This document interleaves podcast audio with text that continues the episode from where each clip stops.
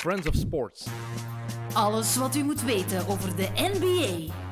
Of toch volgens Dennis Sayed. Welkom bij XNO's. Game! What you heard is what you hearing. What you hearing? It's what you hearing. Listen. It's what you hearing. Listen. It's what you hearing. Listen. Dag allemaal, het is lockdown week 500. Allee, ze voelt het toch een beetje, zeker zonder sport. Ik kan me niet meer herinneren wanneer ik zo lang zonder livesport heb gezeten. Ehm, ik denk dat het ook gewoon nog nooit gebeurd is in mijn leven. Ja. De Bundesliga is terug begonnen, maar ik moet er nog wat warm voor worden, eh, om heel eerlijk te zijn. Gelukkig hebben we de Last Dance gehad. Ehm, daar kreeg ik toch bijna hetzelfde enthousiaste gevoel bij als bij een playoff-wedstrijd. Ehm, wat nostalgie al niet eh, met de mens kan doen, natuurlijk. Ehm, normaal zouden we in de NBA nu al aan de conference finals zitten, de laatste vier ploegen. Maar in realiteit is het nog altijd wachten. En we zijn daar allemaal niet zo goed in, denk ik. Ik toch zeker niet. Maar veel keuze hebben we niet, natuurlijk. En over weinig keuze hebben, daar weet mijn gast van vandaag alles van. Een van de XNO's OG's, de XNO's gast OG eigenlijk. Eh, mijn eerste gast ooit, Thomas van de Spiegel. Thomas, hoe gaat het, man? Hey, dag, dag Dennis. Goed, hè? Eh, wel goed voor zover het goed kan gaan. Maar we blijven strijdvaardig. Hè? De sport ziet af.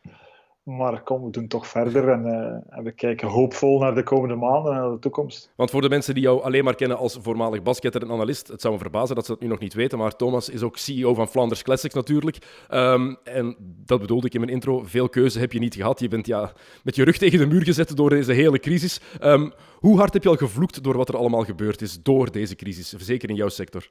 Uh, ja, de, de sportsector in het algemeen vloekt heel erg, hè? de eventsector als je het breder bekijkt, omdat dat toch wel uh, misschien de sector is die het hardst getroffen wordt um, en, en, en, die het moeilijkst heeft um, om terug aan de slag te kunnen en om terug uh, actief te kunnen worden. Hè, omdat daar toch wel heel veel stakeholders zijn, heel veel parameters, hè, heel, veel, uh, heel veel moeilijkheden die te overwinnen. Dus daarom dat ik zeg, we kijken hoopvol naar de toekomst. Maar wanneer die toekomst zal zijn, dat is dat is nog even afwachten. Um, al veel gevloekt, um, maar tegelijkertijd ja, ook wel de tijd gehad om wat dingen beter te gaan bekijken en uh, beter in perspectief te plaatsen en te gaan herdenken. Dus de, daarvoor, allee, als er één positief punt komt uit deze periode, is misschien dat wel. Vind jij het niet moeilijk om positief te blijven? Want je klinkt inderdaad heel optimistisch, maar het is niet simpel hè, om dat in deze, in deze periode in de sportsector, in de eventsector, elke dag te kunnen blijven. Uh, nee, het is het niet, maar tegelijkertijd hebben we geen keuze. Dus uh, de dag dat we onze strijdvaardigheid uh, niet meer hebben, ja, dan, dan, is er pas een probleem. Nu moeten we gewoon kijken van wat kan er, wat kan er op welke termijn en hoe gaan we sport in de toekomst beleven, maar ook organiseren. Um, en dat is een oefening waar we nu voor staan, omdat de kans effectief bestaat dat sport er nooit meer zal uitzien zoals we ze kenden. Um, en, en, en, daar moeten we rekening mee houden. Um, en, dat is geen leuk gevoel, maar tegelijkertijd, um, sport heeft de, heeft, heeft de gave van mensen te verbinden en van een hele sterke emotionele kant te hebben. en, die moeten we proberen vrijwaren. En, uh, dat, en dat is de denkoefening die we nu moeten maken krijg een beetje rillingen als je dat zegt. Sport gaat nooit meer zijn zoals we het gewend waren. Ik weet dat het zo is, dat is heel realistisch, maar toch het blijft heel confronterend, vind ik. Um, zeker als je erover nadenkt, ja, in elke sport gaat het ook anders aangepakt moeten worden. Hè. Um, wielrennen bijvoorbeeld heeft veel minder een publiek nodig um, als ja, een basketbalwedstrijd of een voetbalwedstrijd. en dan hoe ga je dat allemaal organiseren? in het wielrennen zijn er interessante ja, voorstellen, opties, zoals bijvoorbeeld het idee van Lotto Soudal, wat zij nu proberen. Maar ja, een veilige bubbel creëren, in welke sport dan ook, is zoveel gemakkelijker gezegd dan gedaan, denk ik. Zeker met wat we voorlopig allemaal weten, want we weten nog niet alles wat, ja, wat er geweten moet zijn natuurlijk. Nee, tegelijkertijd, er zijn twee aspecten aan sport. Er is topsport en het actieve presteren. En daarom dat bijvoorbeeld de Bundesliga wel kan herbeginnen, want daar kan je heel makkelijk een bubbel gaan creëren.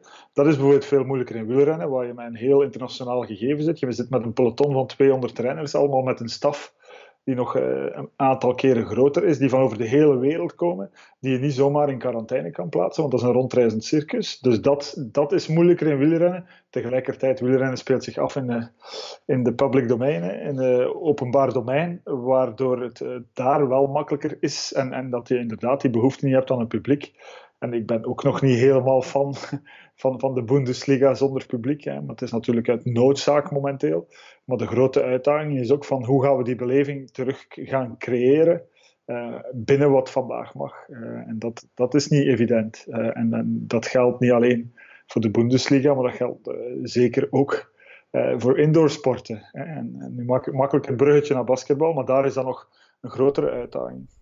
Ja, absoluut. Um, in de NBA zijn ze aan het kijken, um, al lang, wat ze kunnen doen, hoe ze terug aan de slag kunnen gaan. Um, de grootste optie is nog altijd Disney World, blijkbaar. Las Vegas was daar even bijgekomen met MGM Grand, uh, onder andere. ze willen daar echt allemaal hotels vrijmaken voor de NBA. In het MGM Grand kunnen ze daar ook spelen. De Summer League wordt daar ook gehouden. nu zijn ze aan het bekijken en het bespreken om het seizoen opnieuw te laten starten in Disney World in Orlando eind juli. Um, ja, dat gaat niet evident zijn. Ze hebben daar 15.000 tests voor nodig. Normaal zouden er nog 259 regular season wedstrijden gespeeld moeten worden. Dat is een hele, een hele hoop. Um, ze willen sowieso aan die 70 matchen geraken, eigenlijk heb ik gehoord. Want dan zouden ze de zenders niet terug moeten betalen. Anders zou er nog wel iets eh, van kunnen komen. We weten vanuit het Belgisch voetbal hoe uh, ingewikkeld dat in elkaar zit. Um, ja, hoe realistisch denk jij dat het is om ja, zaalsporten terug op te starten? Want dat is nog iets anders dan, dan voetbal, dan een outdoorsport.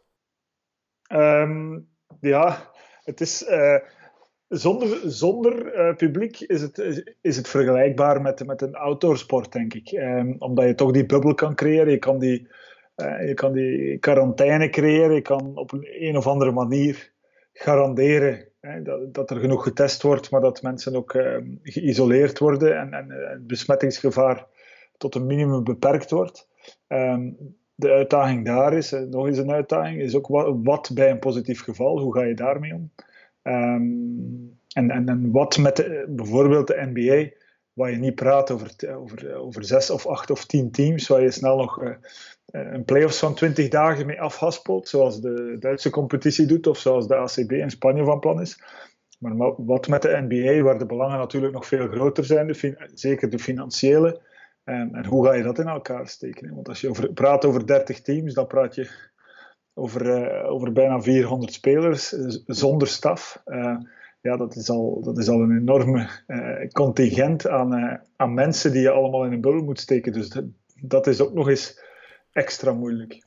Zeker omdat ze dan erover gepraat hebben om ja, de spelers en de staf ja, met de volledige familie te laten, in die bubbel te laten leven. Hè. Ik weet niet hoe realistisch dat, dat eigenlijk is, want dat gaat ook niet over een periode van twee weken of drie weken. Dat gaat een veel langere periode zijn waarin ze echt allemaal bij elkaar gaan zijn. En zoals je zegt, stel je voor dat er dan één positief geval is in die bubbel. Ja, dan, dan moet je alles weer dichtgooien.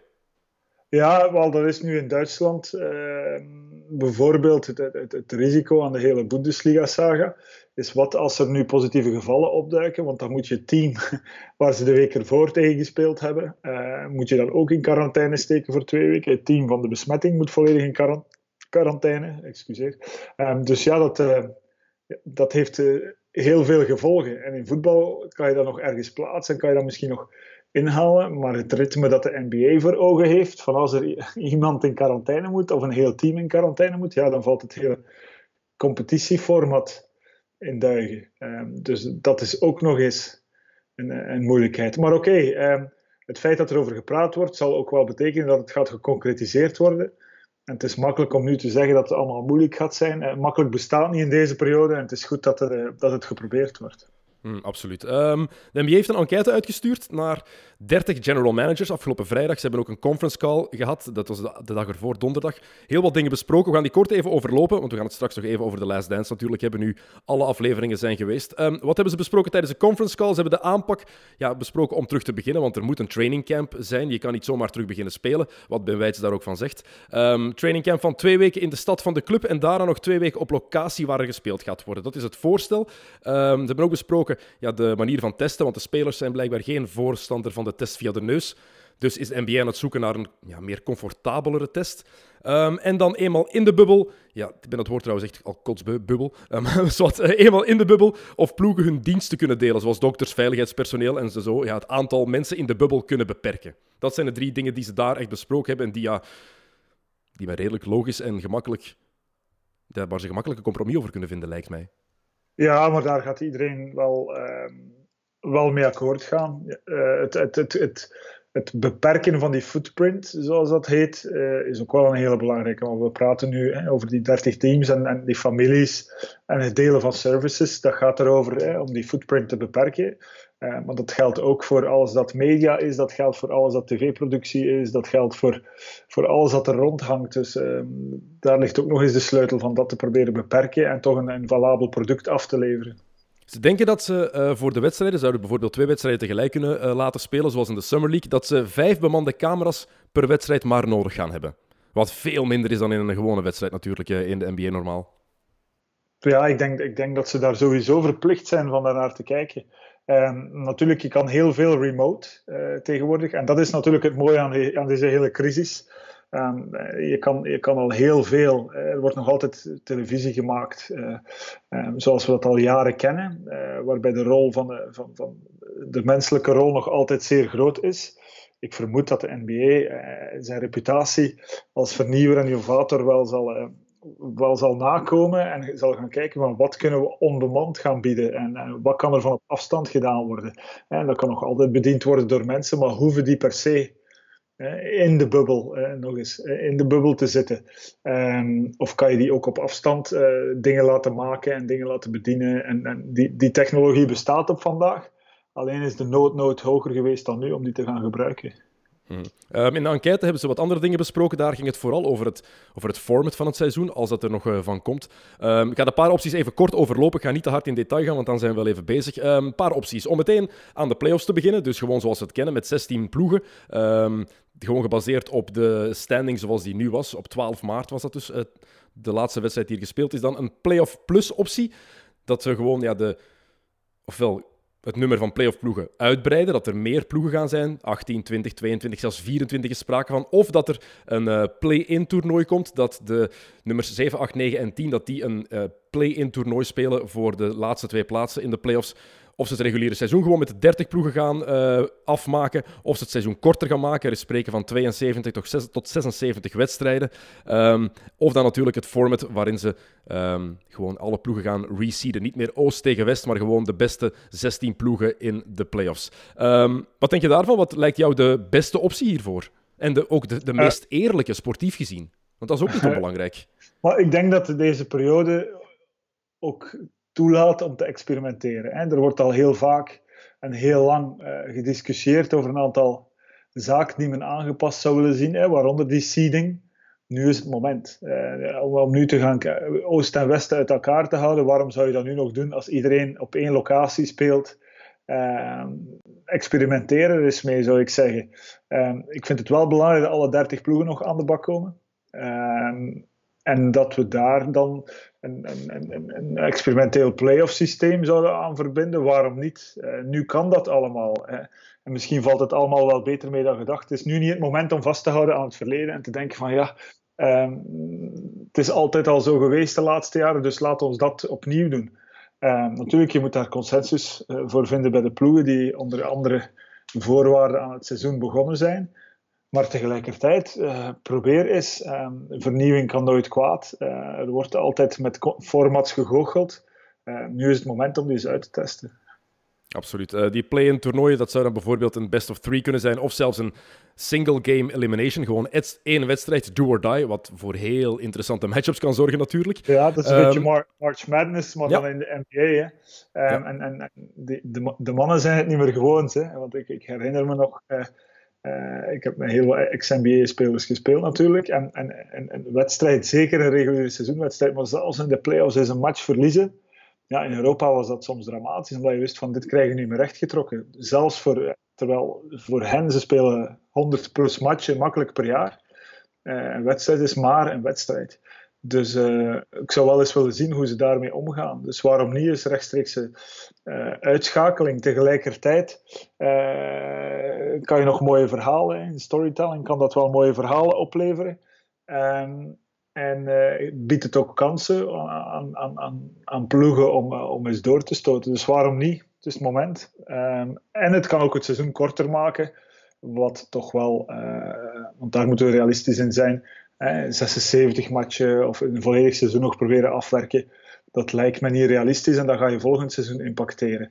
Ik ken natuurlijk de financiële situatie niet, de financiële voorwaarden die eraan gekoppeld worden, door, vooral door de, broadcasters zal dat zijn.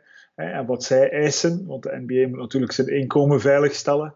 En, en die hebben daar een groot zegje in, in, wat er gaat gebeuren. Het zijn niet alleen de fans of de GM's of, uh, of de league, maar het zijn vooral ook de mensen die betalen en die het businessmodel in stand houden, die mee zullen beslissen van hoe het er gaat uitzien. En de spelers natuurlijk zelf ook, die gaan er ook uh, heel wat uh, in te zeggen hebben. Ik ben ook benieuwd wat ze gaan doen als ze de playoffs gewoon laten beginnen. Uh, Adam Silver heeft altijd gezegd: we gaan vasthouden aan het best of seven format voor de hele playoffs. Ik vind dat de eerste ronde sowieso terug moet gaan naar een best of five. Je hebt te veel best of sevens waar het 3-0 staat in de eerste ronde. En je al weet dat die vierde match eigenlijk totaal een, gewoon een formaliteit is. Of die vijfde match, als er dan nog een overwinning komt voor de andere ploeg. Um, dat lijkt me al goed, maar stel je eens voor dat ze die playoffs gewoon allemaal een best of three maken of een single elimination. Dan kan je echt, dan kan Houston ineens kampioen worden, bijvoorbeeld. Om een ploeg te zeggen. Waarom niet? Um, ik vind dat we daar open moeten voor staan. Natuurlijk de powerhouses en diegenen die, die, ik weet niet hoeveel matchen er nu exact in totaal gespeeld waren, maar we zullen toch wel ergens goed in de 50 zitten, vermoed ik. Um, het benadeelt natuurlijk wel die ploegen die, die, die een zeer goed seizoen aan het draaien waren. Ik vermoed dat Milwaukee niet op de eerste rij zal staan om dat soort format, hè, nu ze is, uh, een kans gaan hebben uh, om dat soort format uh, goed te keuren. Dus dat, dat worden sowieso nog lange discussies. En ik hoop ook niet dat het behouden zou worden, want een best of seven series in een conference finals, in een finals, we hebben daar al zoveel heerlijke gevolgen van gezien van dat format. Dat moeten ze van mij ook niet, uh, niet echt aanpassen. Uh, wat Adam Silver ook gezegd heeft, is, is tegen de spelers heeft hij deze maand gezegd dat er geen enkele echt risicovrije optie is voorlopig. Um, de laatste mogelijke data voorlopig waarop ze het seizoen zouden beëindigen, 15 september, 1 oktober, 15 oktober of 1 november. 1 november is laat. Heel laat. Ja, dat is normaal de begindatum van het nieuwe seizoen. Maar kunnen ze misschien eens onmiddellijk, door, onmiddellijk doorspelen. Hè? Iedereen heeft toch genoeg vakantie gehad. Hey, maar ze zouden uh, misschien willen beginnen, voortaan, heb ik gehoord, op kerstdag. Dat dat een optie zou zijn om altijd het seizoen te beginnen. 25 december. Dat dat gewoon het begin van het NBA-seizoen is. Ja, dat lijkt mij een hele vreemde. Uh, omdat je dan, ik denk dan onmiddellijk in kalender in kalenders. En dan, dan zit je midden in de Olympische Spelen, wat toch wel ook een belangrijk uh, partner ondertussen is van de NBA. Sinds lange tijd. Dus dat zijn hypothetische discussies natuurlijk. Ik ben daar geen fan van. Je loopt wel minder lang gelijk natuurlijk met het NFL-seizoen. In de VS is dat nog altijd financieel gezien ook en qua interesse nog groter. Ja, maar dan moet je met, met, een aantal andere dingen ook gaan schuiven, vermoed ik. Maar oké, het kan, hè, waarom niet? Uh, het kan sowieso. Al uh, lijkt het me. Maar oké, als ze daar al aan gedacht hebben, is nu ook misschien de mogelijkheid om het, om het ook uh, door te trekken en, en, en, het onmiddellijk te doen. En het ook zo te houden. Maar ik, ik zag niet, al, ik zie niet in wat er mis was met de oorspronkelijke data, behalve inderdaad misschien de overlaps met de, met de NFL. -hmm. Goed, um, genoeg daarover. Um, we gaan het over de Last Dance hebben. Uh, gelukkig hebben we die nog gehad de laatste um, weken. Vijf weken hebben we die kunnen zien. Um, wat, heeft, wat voor gevoelens hebben die oude beelden bij jou terug opgeroepen eigenlijk van de, de Last Dance? Want ik bijvoorbeeld, zeker toen aflevering 5 en 6 met de Dream Team en met het seizoen waar het eindigde met de finals tegen Phoenix. Ja, dat was het eerste seizoen dat ik de NBA echt vol aan bak ben beginnen volgen toen ik zeven jaar was. En ik, ik voelde mij meteen terug zo oud toen ik die beelden zag. Ja, het is natuurlijk een trip down memory lane geweest, hè, denk voor iedereen. Het mooie aan The Last Dance is wel dat, dat, dat het publiek heeft aangesproken dat niet noodzakelijk uh, gek is op de NBA of gek is op basketbal. Uh, die Michael Jordan wel kende, maar die het hele verhaal niet kende. En, en, en dat is natuurlijk fantastisch gezien. Ook de timing om dit te brengen tijdens de, de lockdown of tijdens de, de COVID-19-crisis heeft natuurlijk geholpen. Het is de meest bekeken ESPN-documentaire ooit. Ja, slim, uh, want het was helemaal niet de bedoeling dat die nu uitgezonden zou worden. Normaal pas ja, deze zomer. Ze hebben echt die laatste aflevering hebben ze in vier weken in elkaar moeten boksen. Ja, maar natuurlijk uh, goed gedaan. Hè. En ik heb nu vandaag gelezen dat ESPN uh, drie of vier 30 for 30's die er zitten aan te komen, nu ook, nu ook heel snel gaat releasen. Omdat ze beseffen van de, meer dan ooit wordt er er is geen live content, dus meer dan ooit wordt er, wordt er dit soort content gekeken. Maar ja, vanavond zeggen... al eentje over Lance Armstrong trouwens. Die uh, ja. gaat vanavond in de première. Daar kijk ik ook naar uit. Maar, mm-hmm. uh, maar het betekent ook natuurlijk uh, dat we allemaal teruggecatapulteerd zijn in de tijd we kennen eigenlijk allemaal die beelden, zeker de beelden van vroeger kennen wij, jij en ik, er heel veel van. Maar als je ze zo eens allemaal aan elkaar gemonteerd ziet met, met, met al die inside stories en ja, is gewoon eh, super. Ja, elke maandagavond was hier Last Dance Night. en uh, we werden er uh, twee afleveringen aan elkaar bekeken. En, en, en ik ben niet zo'n tv-kijker, maar ik kon echt niet wachten. En ik, ik, ik, vond het altijd zeer jammer als ze voorbij waren. Ik kon echt niet wachten tot de volgende maandag. Dus nu wel eventjes in een gat teruggevallen. Ja, absoluut. Mijn, het was de avond ook. Mijn broer en ik, we zitten in elkaars bubbel, om het dan zo te zeggen. En wij keken altijd samen uh, die afleveringen. Truitje van Michael Jordan aan. Het was ja, avond om naar uit te kijken, inderdaad. Jammer dat dat nu, uh, nu voorbij is. Um, welke dingen, welke momenten van de, de serie steken er voor jou eigenlijk bovenuit? Want inhoudelijk moet ik zeggen, ik heb niks bijgeleerd dat ik nog niet, niet wist, wat ik nog niet ergens gelezen had uh, of al in oude beelden gezien had. Uh, maar er waren wel heel leuke momenten. The Last Dance is niet voor jou gemaakt. uh, dat, moeten we ook wel, hè, dat moeten we ook wel weten. Hè. Voor, voor, echte kenners en voor mensen die er echt al alles vanaf weten, is The Last Dance niet gemaakt. Die hebben er weinig van geleerd. Uh, het bundelen van alles natuurlijk is echt wel uh, heel die chronologie, heel het verhaal vanaf high school tot en met 98. Dat is natuurlijk wel fantastisch om te zien. Uh, om, om er echt iets uit te halen dat er voor mij uitstak. Um, niet echt iets, behalve, um, ik denk algemener het feit hè, dat, dat, dat Michael uh, er echt geen zier om gaf wat er van hem gedacht werd en nu nog wordt. En dat hij gewoon uh, het grootste competitiebeest is dat er misschien, dat misschien ooit heeft uh, op dat niveau uh, gespeeld of gesport. En, en, en, en, dat is eruit gekomen. En, en natuurlijk is het nu in, in, een, in een positie. Uh, ik denk dat hij ondertussen, zijn vermogen is meer dan 2 miljard ondertussen. Hij zit in een positie dat hij zich daar niet echt zorgen moet over maken wat mensen over hem denken. Maar dat was vroeger ook al zo niet. Um, en, en, en hij heeft heel bewust ervoor gekozen. Wat ik ook mooi vond, is dat hij, uh, dat hij zei van uh, Republicans buy sneakers too. Um, wat ik daar goed aan vond, is dat hij zei: Ik wilde basketbal en ik wilde niet bezig zijn met alles ernaast. En ik wilde gewoon gefocust zijn op, op, op, mijn sport. dat is wat ik goed kon. En al die side stories, en, die wilde ik helemaal niet. En, en dat is toch ook wel een stuk blijven hangen. Mm -hmm. Veel mensen vonden het zijn plicht, zoals ja, LeBron James zich nu bijvoorbeeld um, inzet. Um, zoals Mohammed Ali dat back in the day deed, Karim Abdul-Jabbar deed dat ook, Bill Russell. Ja, er wordt dan verwacht van de grote persoonlijkheden dat die zich daar ook voor engageren. Maar niet iedereen is hetzelfde op dat vlak natuurlijk. En Michael Jordan... Je, je uh, kan de mensen dat ook niet verplichten. Nee, voilà. Um, om zo te zijn. En Michael was totaal zo niet. Uh, vergeet niet, Um, hij heeft eigenlijk een, brug gemaakt hè, de, uh, tussen blank en zwart in de States, die er voorheen niet was. Hè. De kloof was veel groter. En plots wilden wilde blanke mensen, en, en wij miskijken ons daar soms op, maar 66% van de Amerikanen is blank. En plots wilden blanke mensen uh, zoals Mike zijn, en dat is eigenlijk onvoorstelbaar. Hè, maar 12% is eigenlijk Afro-Amerikaans. Dus, um, dus dat is echt. Uh, dat is echt iets dat hij gecreëerd heeft. In een pre-social media tijdperk. Hè, want de, dat mag je niet onderschatten. Hè. We praten echt over puur lineaire televisie. Het internet bestond nog niet. Uh, we moesten echt naar televisie kijken. Uh, Barcelona 92 heeft daar natuurlijk enorm in geholpen. Dat is echt het kantelpunt misschien wel geweest in zijn globale populariteit. Hij was al ongelooflijk populair in de States, maar dan werd, plots de hele wereld hè, uh, zijn, zijn speeltuin. Maar je mag echt uh, niet onderschatten wat hij, ondanks die keuzes die hij gemaakt heeft en die focus op enkel zijn sport, uh, wat hij toch wel betekend heeft.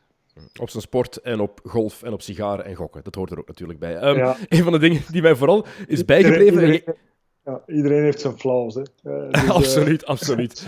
absoluut. Um, je hebt een quote gedeeld vorige week op Twitter. Um, een quote, het einde van aflevering 7 was dat, waarin hij um, in meer dan twee minuten vertelt um, over zijn mentaliteit, over hoe, hoe hij ingesteld is, over zijn manier van leven eigenlijk. Um, dat winnen, dat zo willen winnen op die manier en altijd strijden, dat dat ook gevolgen heeft. Dat dat niet dat dat zijn prijs heeft. En je zag hem ook heel emotioneel worden op het einde, net voor hij gewoon die break vroeg. Dat is voor mij een van de sterkste beelden van, van, van heel de serie. Ik, ja, ik denk dat dat het sterkste stukje was uiteindelijk uit de, uit de tien afleveringen. Omdat je daar in twee minuten eigenlijk ja, zijn analyse van wie hij is hoort hè, en wat hem gemaakt heeft tot wat hij is, maar vooral ook het overstijgt sport. Hè. Als je praat over leadership, dat is voor mij wat leadership is. En of dat dan nu zakelijk is, of familiaal, of in sport, of in, hè, soms is er nood ehm, aan, het, aan, het, aan het meesleuren van mensen eh, en aan het, aan het begeesteren van mensen, inspireren van mensen en, en zijn hij was daar heel extreem in, maar dat is wat hem gemaakt heeft tot, tot, tot zo'n succesvol iemand. En, en, en voor mij oversteeg, heel dat stuk oversteeg eigenlijk puur het sportieve. Het ging echt over ja. van, eh, van welke ambities hij had, en wat hij wilde betekenen. Hij wilde gewoon een verschil gemaakt hebben in zijn leven en, en, en dat analyseert hij daar zelf heel erg goed. En hij beseft ook van, ik heb eigenlijk wel daar heel veel uh, vijanden, wil ik ze niet noemen, maar toch heel veel mensen... Uh, niet altijd uh, mee gediend met, met, met dit soort uh, gedrag, maar tegelijkertijd uh, zei hij ook van, zij zijn ook wel succesvol geworden in hun leven, een stuk dankzij mij. Want ik heb hen meegesleurd op momenten dat ze misschien niet wilden meegesleurd worden. Um, en, en, en dat, dat, is ook wel mooi en het klopt ook. Hè, want uiteindelijk zijn er een heel aantal mensen die we ons allemaal nog herinneren, die in ons collectief geheugen gegrift staan, waar we misschien nooit meer nooit op die manier naar gekeken zouden hebben. Mm, klopt. Een um, paar fases, een paar momenten die ik eh, nog heb opgeschreven die ik heel interessant vond. Eén beeld dat iedereen kende. Um, nadat Jordan zijn vierde titel won tegen, tegen Seattle in 96, dat beeld dat hij naar de kleedkamer gaat en met de bal uh, huilend op de grond ligt, uh, was een beeld dat ik al honderd keer gezien had. Maar het is de eerste keer dat ik die klank daar ook bij hoorde. Dat je hem hoorde huilen. Dat vond ik heel indrukwekkend eigenlijk om, om, ja, om te horen. Dat verdriet dat er was op vaderdag, de titel winnen, de eerste titel zonder zijn vader. En dat beeld ken, uh, kennen heel veel NBA-liefhebbers natuurlijk al jaren. Maar om dat erbij te horen, dat gaf het een heel andere dimensie voor mij.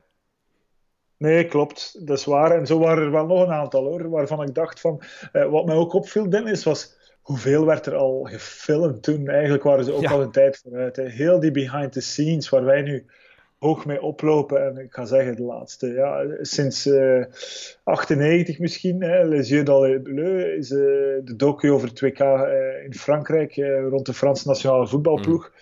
Dat was echt een eye-opener voor mij. en dan zie je dat de Amerikanen daar eigenlijk gewoon al tien jaar eerder mee bezig waren. Echt alles is gedocumenteerd. Of het nu gaat over die scène die heel heftig was, of, of het feit dat hij daar piano zit te spelen op zijn hotelkamer. In, oh, hoe geniaal was dat? In Salt Lake. Of, ja, alles is gedocumenteerd. Dat, dat maakt het. We zouden hier zelfs over gelijk wat uh, iets willen maken. Als je kijkt uh, hoe moeilijk het is soms is om die Belgasport samen te stellen. Uh, en om daar echt alle goede beelden voor te vinden. Hè. Dat weet jij beter dan mij nog, maar daar, daar kruipt zoveel werk in. En dan, dan krijg je daar plots naar de Last Dance en zie je van echt elke gebeurtenis uit die tijd is, is, is gedocumenteerd met beeld. Ook al die kleedkamerbeelden met zijn security guards. Uh, alles, alles, alles is gefilmd. Elk verhaal konden ze staven met beeld. Dat maakt het mm. heel sterk. En nu zijn er heel veel clubs, in welke sport dan ook, die dat gewoon niet willen. Dat er ja, zoveel in de kleedkamer gefilmd wordt en dat dat allemaal gevolgd wordt, terwijl het net binnen x aantal jaar voor zoveel mooie beelden kan zorgen. Dan is het niet meer gewoon enkel het verhaal, maar zoals je zegt, dan wordt het ook gestaafd met beelden. En dat maakt het nog zoveel sterker. En dat is het mooie dat je bijvoorbeeld hier, moment na Game 7 tussen Indiana en Chicago, dat Michael Jordan en Larry Bird elkaar tegenkomen. En dat, ja. dat Jordan tegen Bird zegt, you fucking bitch. Dat is, dat is geniaal dat je dat nog kan zien ook. Dat je niet enkel moet horen over die twee trash talkers tegen elkaar. Maar dat je dat ook effectief kan zien en horen. Ja, ja dat stukje. En dan ook... Uh uh, het stukje waar uh, in Barcelona, ik denk met Bird Magic Jordan, ik denk dat Maat Rashad erbij zit ook. Dat je denkt van hoe kan het dat daar ook gewoon een camera bij is en dat, en dat je ze elkaar hoort treiteren. En, en, en, ja, dat is fantastisch om te zien. Dat is echt, uh, dat is echt wel. En, een heel aantal mensen komen er ook super goed uit, vind ik, hè, uit de docu. Ik heb er een aantal gemist, een beetje. Um, Luke Longley. Ik, ik, Luke, ja, om budgettaire redenen las ik ergens. Yeah, right. Dat zal, dat zal wel een andere reden gehad hebben. uh, en dan uh, iets te weinig Kukoc, naar mijn mening. Kukoc had wel een grotere rol mogen krijgen, want uiteindelijk denkt iedereen nu. Uh, Kukoc is eigenlijk, als je kijkt wat hij betekend heeft, heeft hij eigenlijk meer betekend dan wat hij gekregen heeft in de Last Dance. Um, en, en, iedereen gaat alleen maar denken aan hoe ze hem gepakt hebben op het Olympisch toernooi in Barcelona. maar Kukoc had er iets meer mogen inzitten voor mij. Um, en Rodman heeft dan weer te veel aandacht gekregen ergens. Heel interessant persoon, Rod, Rodman, ik weet het, maar als je ook kijkt naar wat hij die jaren bij de Bulls gedaan heeft, bijvoorbeeld in de playoffs van 97 was hij, speelde hij 18 minuten per match, denk ik. Want toen was er Brian Williams die zijn minuten kreeg, omdat hij gewoon beter was op dat moment. In 98 was hij tegen de Jazz, de ene match had hij inderdaad 20 rebounds, de andere match kwam hij amper van de bank. Dus Kukoc heeft inderdaad een hele grote rol ook daar gespeeld. Um, maar ja, tegen het laatste jaar, dat was puur Michael Jordan um, en Scottie Pippen tot zijn rug het weer, weer begaf natuurlijk. Een um, ehm, paar leuke momenten nog. Um, ja, wat ik hilarisch vond elke keer was Jordan tegen Scott Burrell. Er zijn mensen die, zich daar, die dat echt erg vonden, hoe Jordan daar tegen praatte, terwijl ik dat...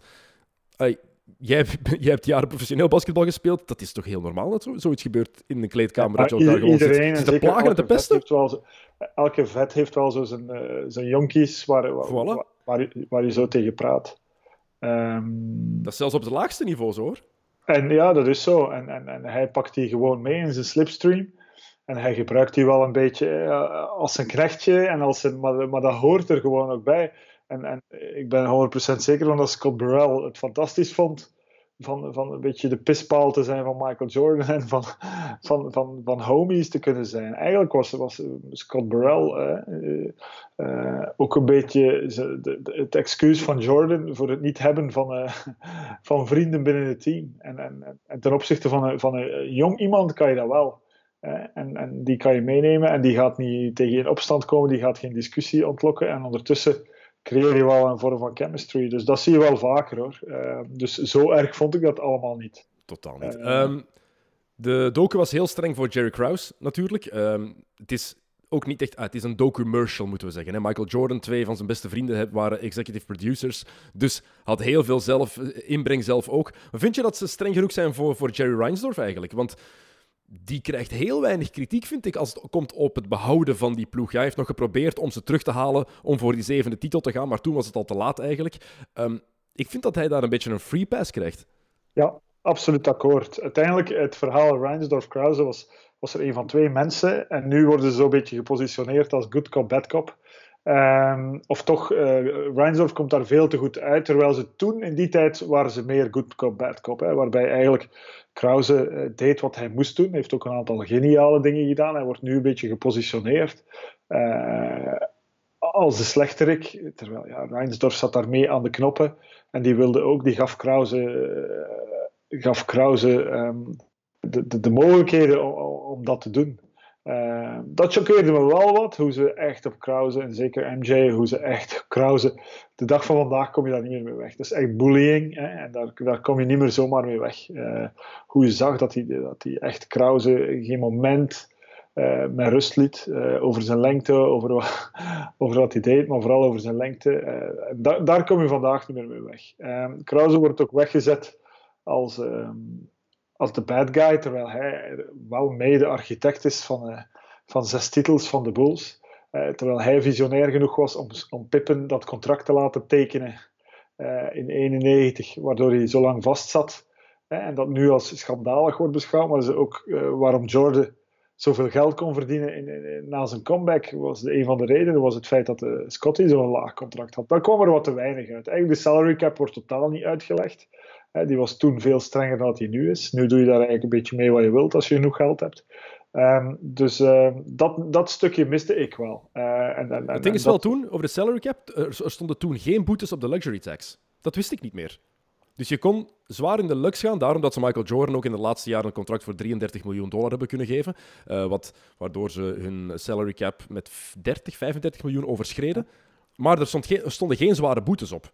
Ah, okay. Dus op zich kon je daar toch nog... Ik, ik, dacht ook dat het toen veel strenger was, maar je kon daar op een of andere manier wel, een, uh, wel, een, wel mee wegkomen nog. Um, hebben ze natuurlijk ook voor één jaar gedaan. Um, maar dan is het jammer dat ze het jaar daarna... Ja, want wat daar ook uitkomt... Um, trouwens, nog één ding over Kraus. jij hebt Space Jam waarschijnlijk ook ooit gezien, Thomas, veronderstel ik? Ja, natuurlijk. de bad guy van, van, van Space Jam, de baas van Moron Mountain, dat is Jerry Krause, hè? Ja, dat zie je ook. dat is echt... Uh, nog, een, nog een kleine kanttekening is ook... Uh, uh, Pippen komt er nu zo'n beetje uit als uh, Ocharme Pippen, hè, de armoezaaier die nooit... ik heb dan snel eens zijn earnings gecheckt, terwijl ik aan het kijken was. Hij heeft nog 110 miljoen dollar verdiend in zijn carrière in die tijd. Dus zo slecht is hij er al bij al niet vanaf.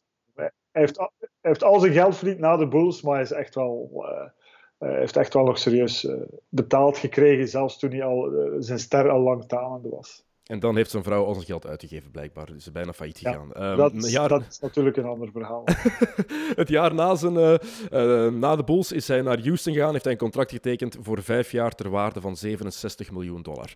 Dus, wow, Sava, hè? dat was toch oké. Okay. Um, Jordan die zei wel in die docu nog op het einde van, ja, dat hij heel graag voor zijn zevende titel wilde gaan. Als je iedereen nu ook hoort die um, Jordan goed kent, die in de buurt staat van, van, van MJ, die zegt ook van ja, het enige waar hij echt spijt van heeft, is dat hij niet de kans heeft gekregen om die titel te verdedigen. Want er is wel één ding dat ik ook vind in stelling. Ik vind dat de kampioen altijd de kans moet krijgen om zijn titel te verdedigen. Sport, puur sportief gezien, hè? Ja, natuurlijk. We praten nu over iets 20 jaar na datum. Um, dat ook wel gepositioneerd is door Jordan. Uh, misschien zijn er wel ook nog andere factoren geweest die een rol gespeeld hebben.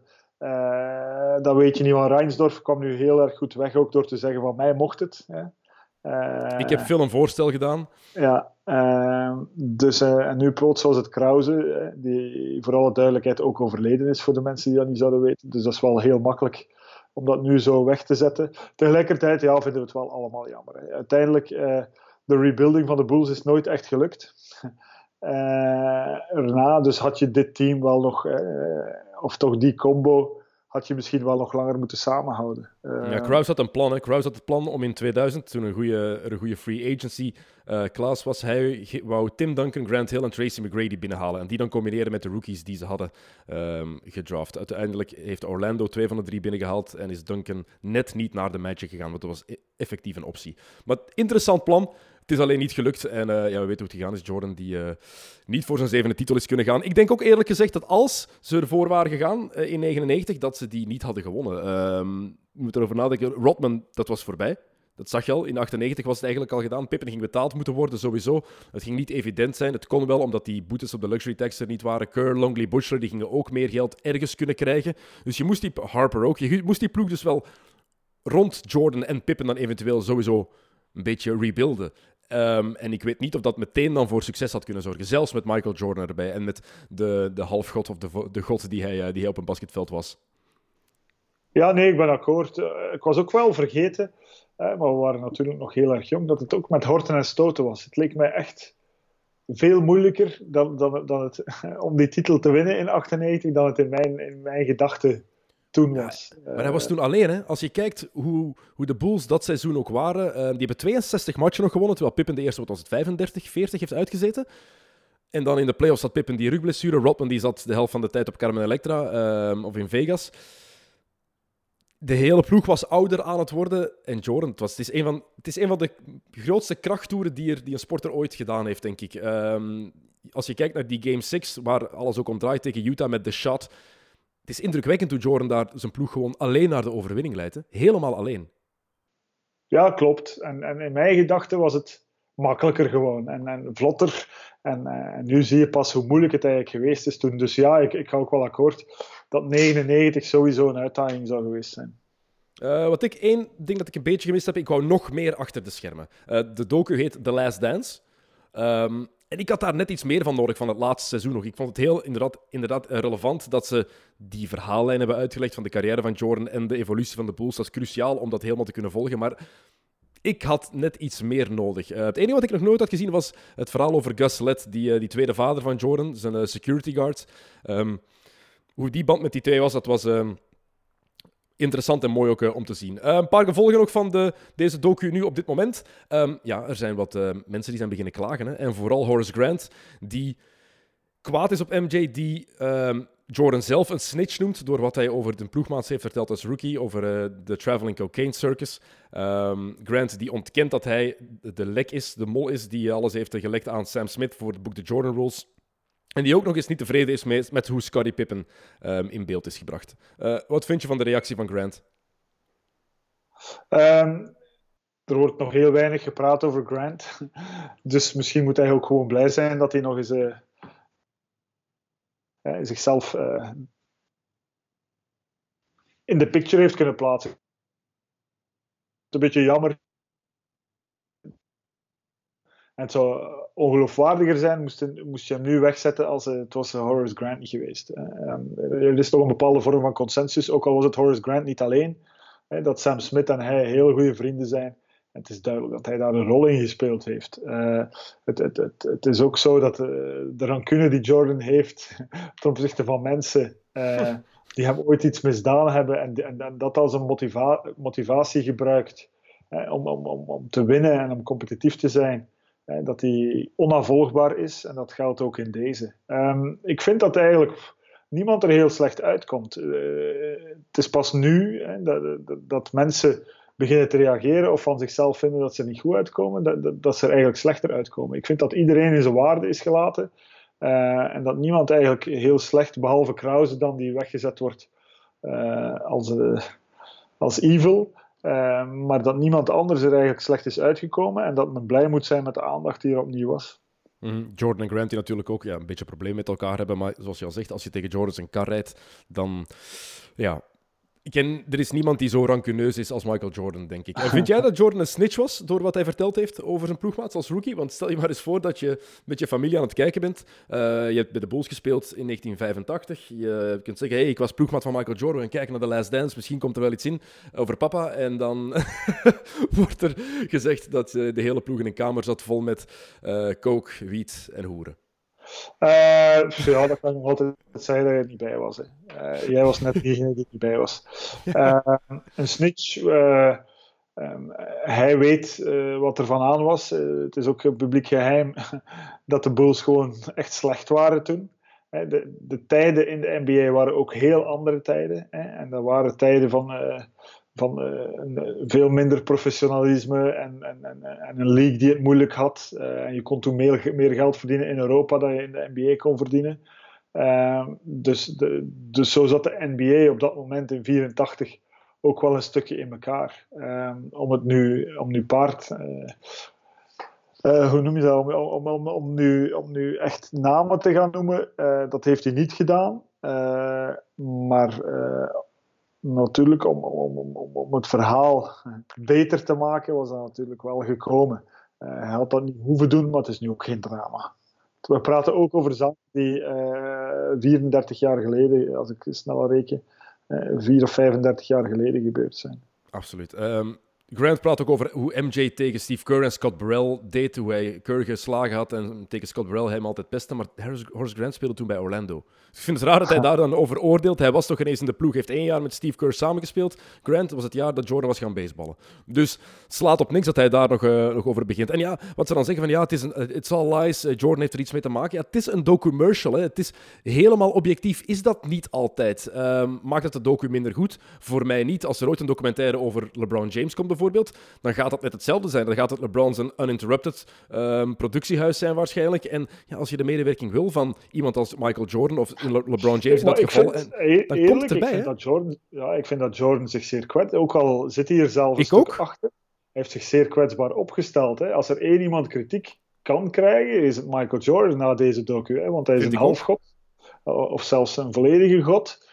En, en eigenlijk eh, gaf hij zichzelf heel erg bloot en heel, hij deed niet heel veel moeite om er sympathiek uit te komen. Integendeel, hij was gewoon zichzelf. Dus als er één iemand um, zich daar blootgegeven heeft, is het, is, is het Jordan veel meer dan de anderen. Mm -hmm. uh, vind jij dat Scottie Pippen er slecht is uitgekomen? Want blijkbaar is hij ook ontevreden en kwaad op uh, MJ, op hoe alles um, in beeld is gebracht wat er over hem gezegd is. Um, Integendeel. Ja, ja, ik ook. Integendeel. Uh, misschien ben ik een van de weinigen, maar... Pippen zijn ster is toch groter geworden na dit. Hij was onderbetaald, hij was een fantastische speler, hij kwam van een heel moeilijke achtergrond, via een zeer atypisch pad in de NBA geraakt en, en, daar een fantastische carrière gehad. Uh, ik vind dat hij volledig in zijn waarde werd gelaten. Uh, natuurlijk dat, hij, dat hij vergeten naar de kapper gaan was en dat zijn stem nog altijd even diep is, als, of nog dieper dan vroeger. Ja, de, dat is wie hij is natuurlijk. En, en, en, ja, ze zeggen, ze zeggen dat ze alle negatieve punten uit zijn carrière echt hebben laten passeren, in detail. Dat is zo. Um, denk aan de Migraine Game, Game 7 tegen, tegen Detroit in 1990. Denk aan um, Game 4 tegen, of was het Game 5 tegen, tegen New York in 1994, uh, waarin hij weigert op terug op het veld te komen. Um, en Kukoc game winner scoort. De Game 3 was het zelfs. dat zijn feiten. Rug... Dat zijn ja, dat zijn feiten, ik weet het. Maar ze vinden dus- dat die dan te veel aandacht hebben gekregen. En één ding dat ik straf vind, één grote fout van de documentaire voor mij. Game 1 van de finals in 97 krijgt heel veel aandacht omdat Jordan daar de game winner scoort uit de buzzer. Um, met die fameuze uh, fistpump die hij daarna doet. Um, ze laten ook daar twee gemiste vrijworpen van Pippen zien. Terwijl Pippen daar net een van de beste trash talk lines ooit heeft, heeft gehad. Um, Carl Malone mist daar twee cruciale vrijworpen op het einde. Terwijl, het, terwijl ze uh, gelijk staan, als ik me niet vergis. En Pippen gaat daarvoor naar Malone en zegt: The mailman don't deliver on Sundays. Als je die migraine game laat zien en alles van tegen de Knicks ook, dan moet dat er toch ook zeker in zitten. Het is zo'n cruciaal deel van, van het verhaal van Pippen en van de Bulls van de, van de jaren 90. Ja, ja, klopt. Klopt absoluut. Maar, uh, maar nogmaals, ik vind dat Pippen er goed uitkomt. Uh, ik vond het verhaal trouwens van. Uh, van, van, uh, toen hij niet op het terrein wilde komen, omdat de play voor Kukoc was dat Kukoc scoort en dat Bill Cartwright daarna in tranen een speech geeft in de kleedkamer, vond ik een heel sterk verhaal ook. Dat, dat, dat moet er ook gewoon in zitten. Dus op, op zich vond ik Pippen er echt wel goed uitkomen. En, en Jordan uh, positioneert Pippen ook als, als, een, als een luitenant en zijn, zijn homie in, doorheen de hele Last Dance. Dus, dus um, dat vind ik onterecht, mocht daar nu nog kritiek op komen. Mm. Een beste number two ga je niet vinden. En wat ik trouwens wel denk, voor de, voor de samenwerking Jordan Pippen, dat die eerste break van Jordan, die eerste, uh, dat eerste pensioen toen hij is gaan baseballen, dat eigenlijk het beste is wat hen twee is kunnen overkomen. Want elke nummer twee wil ooit de kans krijgen om te bewijzen dat hij de beste kan zijn van een ploeg, zijn eigen ploeg kan leiden. Wel, Pippen heeft daardoor die kans gekregen en beseft na anderhalf jaar, oeh, dit is het toch niet, lukt niet helemaal. En als Jordan was gebleven, had dat misschien helemaal anders kunnen zijn. Ik vind het wel interessant om, om dat ook zo eens, zo eens te bekijken, dat dat inderdaad wel voor die samenwerking tussen die twee misschien wel het beste is. die Jordan had achtergelaten is door niemand ingevuld. Hè. Je zou kunnen zeggen van, daar moet van alles bij, maar dat is eigenlijk niet echt, uh, of toch niet, de, de, de Bulls waren nog steeds goed, maar ze waren niet zo competitief als ze waren met Jordan erbij. Um, dat je van Pippen niet mag verwachten dat hij Michael Jordan was. Maar oké, hij heeft die kans wel gekregen om te tonen of hij een franchise player was of niet. Um, en, en, misschien heeft hij dat toen wel beseft dat dat niet zo was. Ja, hij was fantastisch in het eerste jaar na Jordan natuurlijk. Eh, niet vergeten, want het jaar daarna toen Jordan terug is gekomen, was die ploeg gewoon nog niet, uh, niet goed genoeg. En nog één ding waar ik het even met jou over wil hebben. Um, Amat Rashad. ja, ja, hoe een fantastisch leven kan je hebben? waar die allemaal bij was. Eigenlijk als, als media. Natuurlijk, eh, de status van media in, in, de States is volledig anders dan hier. Hier eh, is dat een constant spanningsveld. In de States is dat meer een, eh, een, een, een, een wij-verhaal. Ze beseffen van. de spelers beseffen van we hebben de media nodig. En, en, en de media beseffen van wij hebben de spelers nodig. En die worden ook vrienden en die kennen elkaar heel goed. Uh, dat hebben wij ook mogen merken toen we naar de finals geweest zijn. Hè, hoe close dat die allemaal zijn, hoe goed dat die allemaal elkaar kennen. Dus dat, dat, dat, dat is net iets anders hier. Maar Amat Rashad was wel overal bij. Uh, in de voorbije ja, drie decennia uh, heeft hij echt gewoon constant geschiedenis meegemaakt. Zonder dat hij het misschien op dat moment besefte. dus ja, wel, wel leuk om nu terug te zien. Hè, omdat is ook iemand die toch een beetje in mijn geheugen gegrift staat uh, als het gezicht uh, van de NBA, zeker in de jaren 90. Uh, eh, en dat was ook leuk om terug te zien. Hij en Marv Albert, hè? dat waren de twee stemmen die um, op ja, mijn maar, videotape maar, stonden. Maar het was net, was net iets cooler dan Marv Albert. en zijn, zijn kapsel is ook beter. Alles is er beter aan, inderdaad. Oké, Thomas, goed. Bedankt dat je even tijd wilde maken voor mij uh, vandaag. Ik wens je nog veel succes met, uh, met Flanders Classics de komende week. Het zal wel druk genoeg zijn, veronderstel ik. Um, er komt deze week ook een nieuwe mid-mid aan. Die is er op dinsdag, zoals altijd. Die zijn ook weer helemaal terug, dus vergeet dat zeker Tot de volgende keer. Salut. Yo.